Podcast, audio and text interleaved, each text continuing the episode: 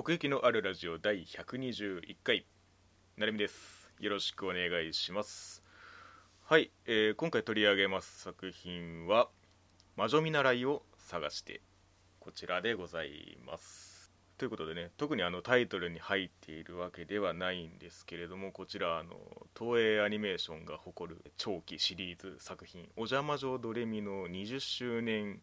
記念作品なわけなんですよね。まああのあいにくお邪魔女ドレミ自体を私は通ってはいないので直接的なそういうそのなんだろうちっちゃい頃のその見た記憶とかそういう思い出があるっていうわけではないんですけれども、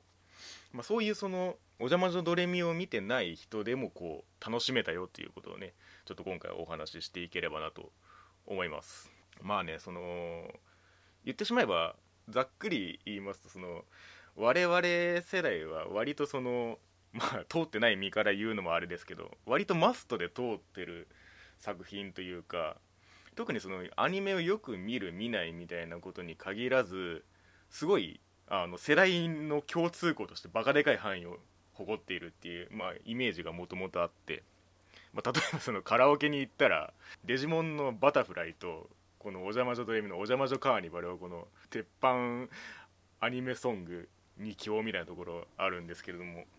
まあ、それぐらいその広い範囲に刺さっていたというか、まあ、時代的なところもあるとは思いますけれども、まあ、その思い出に残ってるっていう人が多い作品なのかなと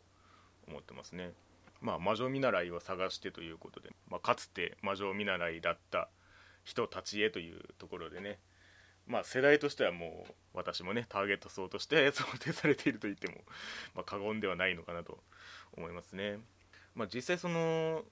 長期シリーズものでもありますし作中のドレミたちが成長した話っていうのも出てるんですよね。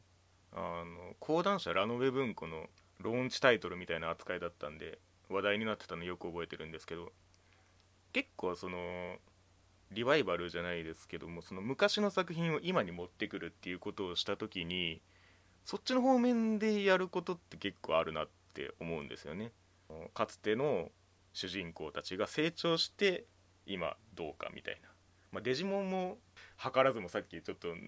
2つ並べましたけどもデジモンもそういうところあるじゃないですか。今こう時を経て成長した主人公たちを改めて主役に据えて物語を描くっていう。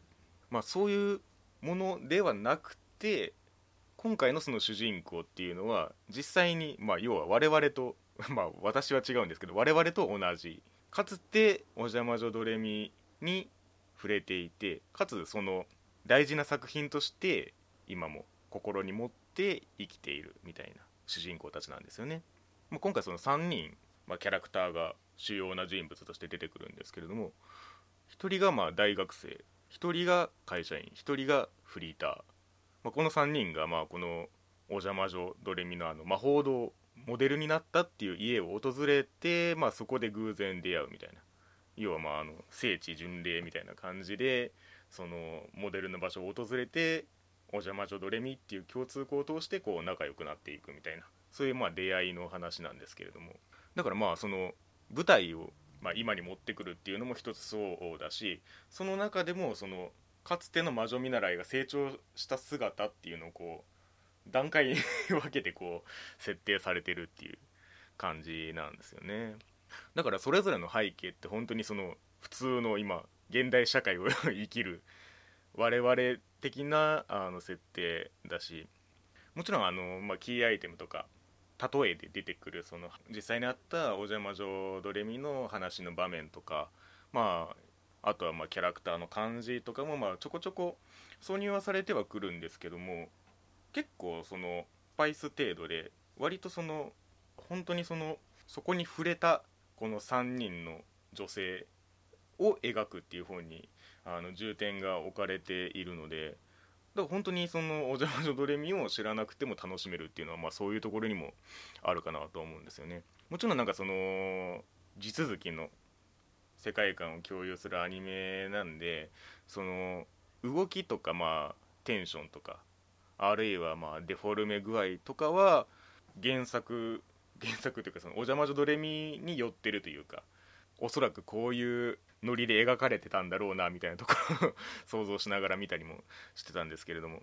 だから結構あのメインで描かれるのって結構そのリアルな悩み要はその人生の岐路に立たされた人たちのその決断の瞬間がこう主軸になってこう描かれていくんですけど割とそのテーマとしては結構重めに映るところはあるなって思うんですよ。アニメの中で描くっていうところからするとリアル路線というか、まあ、さっき挙げたようなそのドレミたちが成長したみたいな話も、まあ、ざっと見た限りでは結構そのやっぱりリアルに寄っていくというか、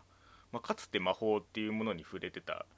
キャラクターたちが、まあ、魔法の及ばない範囲というか改めてこの現実に直面するみたいな描かれ方をされていたみたいなので要は「お邪魔女ドレミ」っていう作品自体がもともと結構この現実とこうシームレスにつながってるみたいな世界観のもとこうメッセージをそれぞれのシリーズで込めていってたんだなっていうことは思うんですよね。だから何ていうかこれはまあさっきも言ったようなそのキャラクターが成長して改めて集ってっていうことではないので、まあ、いわゆるそういうその同窓会的な感情への訴えはあんまりないんですよね。かつてこうだったよねっていうその思い出をこう懐かしんで語らうっていうのが主ではなくて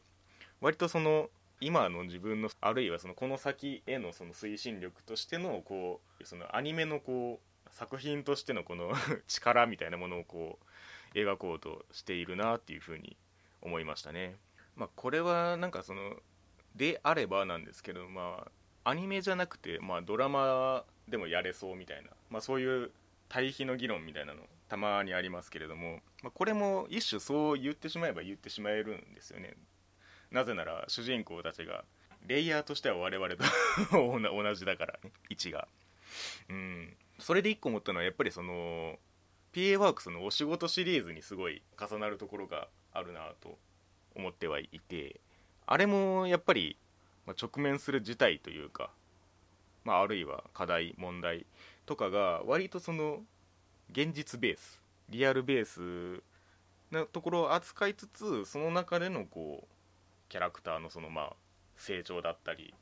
まあ、前進だったりをこう描いていくっていう、まあ、そういう作品群なので、まあ、特に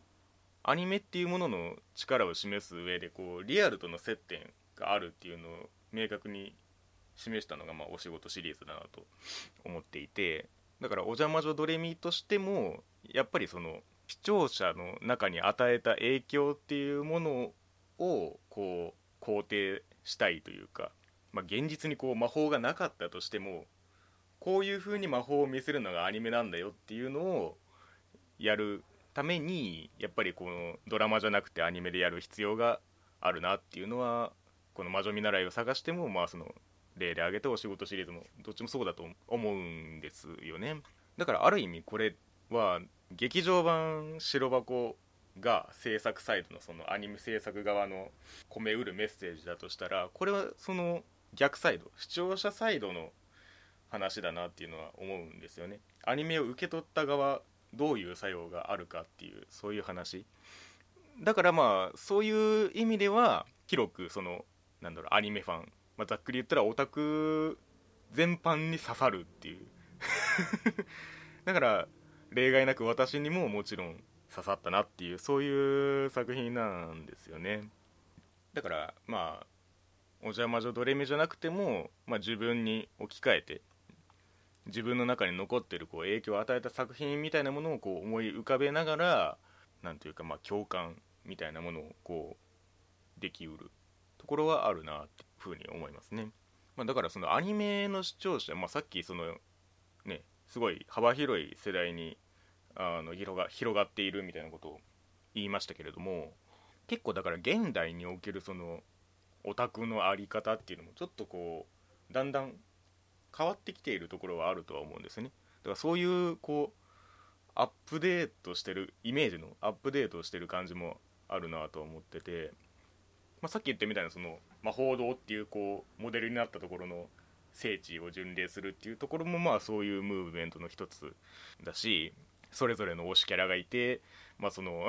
キーアイテムを持っててみたいなところとかもなんかそれがそう一種そのカジュアルなそのつながりをもたらしてくれるものとして存在してるっていう感じ。あと結構一個面白いなと思ったのはそのまさっきも言いましたけどその年齢差があるんですよねこの主人公の3人の。でまあその要はリアルタイムで見てたのと、まあ、再放送で見てたっていうのと、まあ、配信で見てたみたいな。そういうだから触れるタイミングって今結構様々にあってそれをこう世代を超えて共有できるみたいなところがあるんですよね。だからとりわけこの「お邪魔女ドレミ」ってまあ長期シリーズだからその触れるタイミングっていうのが結構幅広くある作品だとは思うんですけれどもなんかそういう風にそうなんか世代を超えて共有できうるものだよみたいなそのアニメっていうもの自体が。なんかそういうところも感じましたね。うん。だから単純にそのオタクとしての喜びじゃないですけどその好きな作品っていう共通項があってで、まあ、それによって出会ってそれによって、まあ、仲良くなってとかあるいはその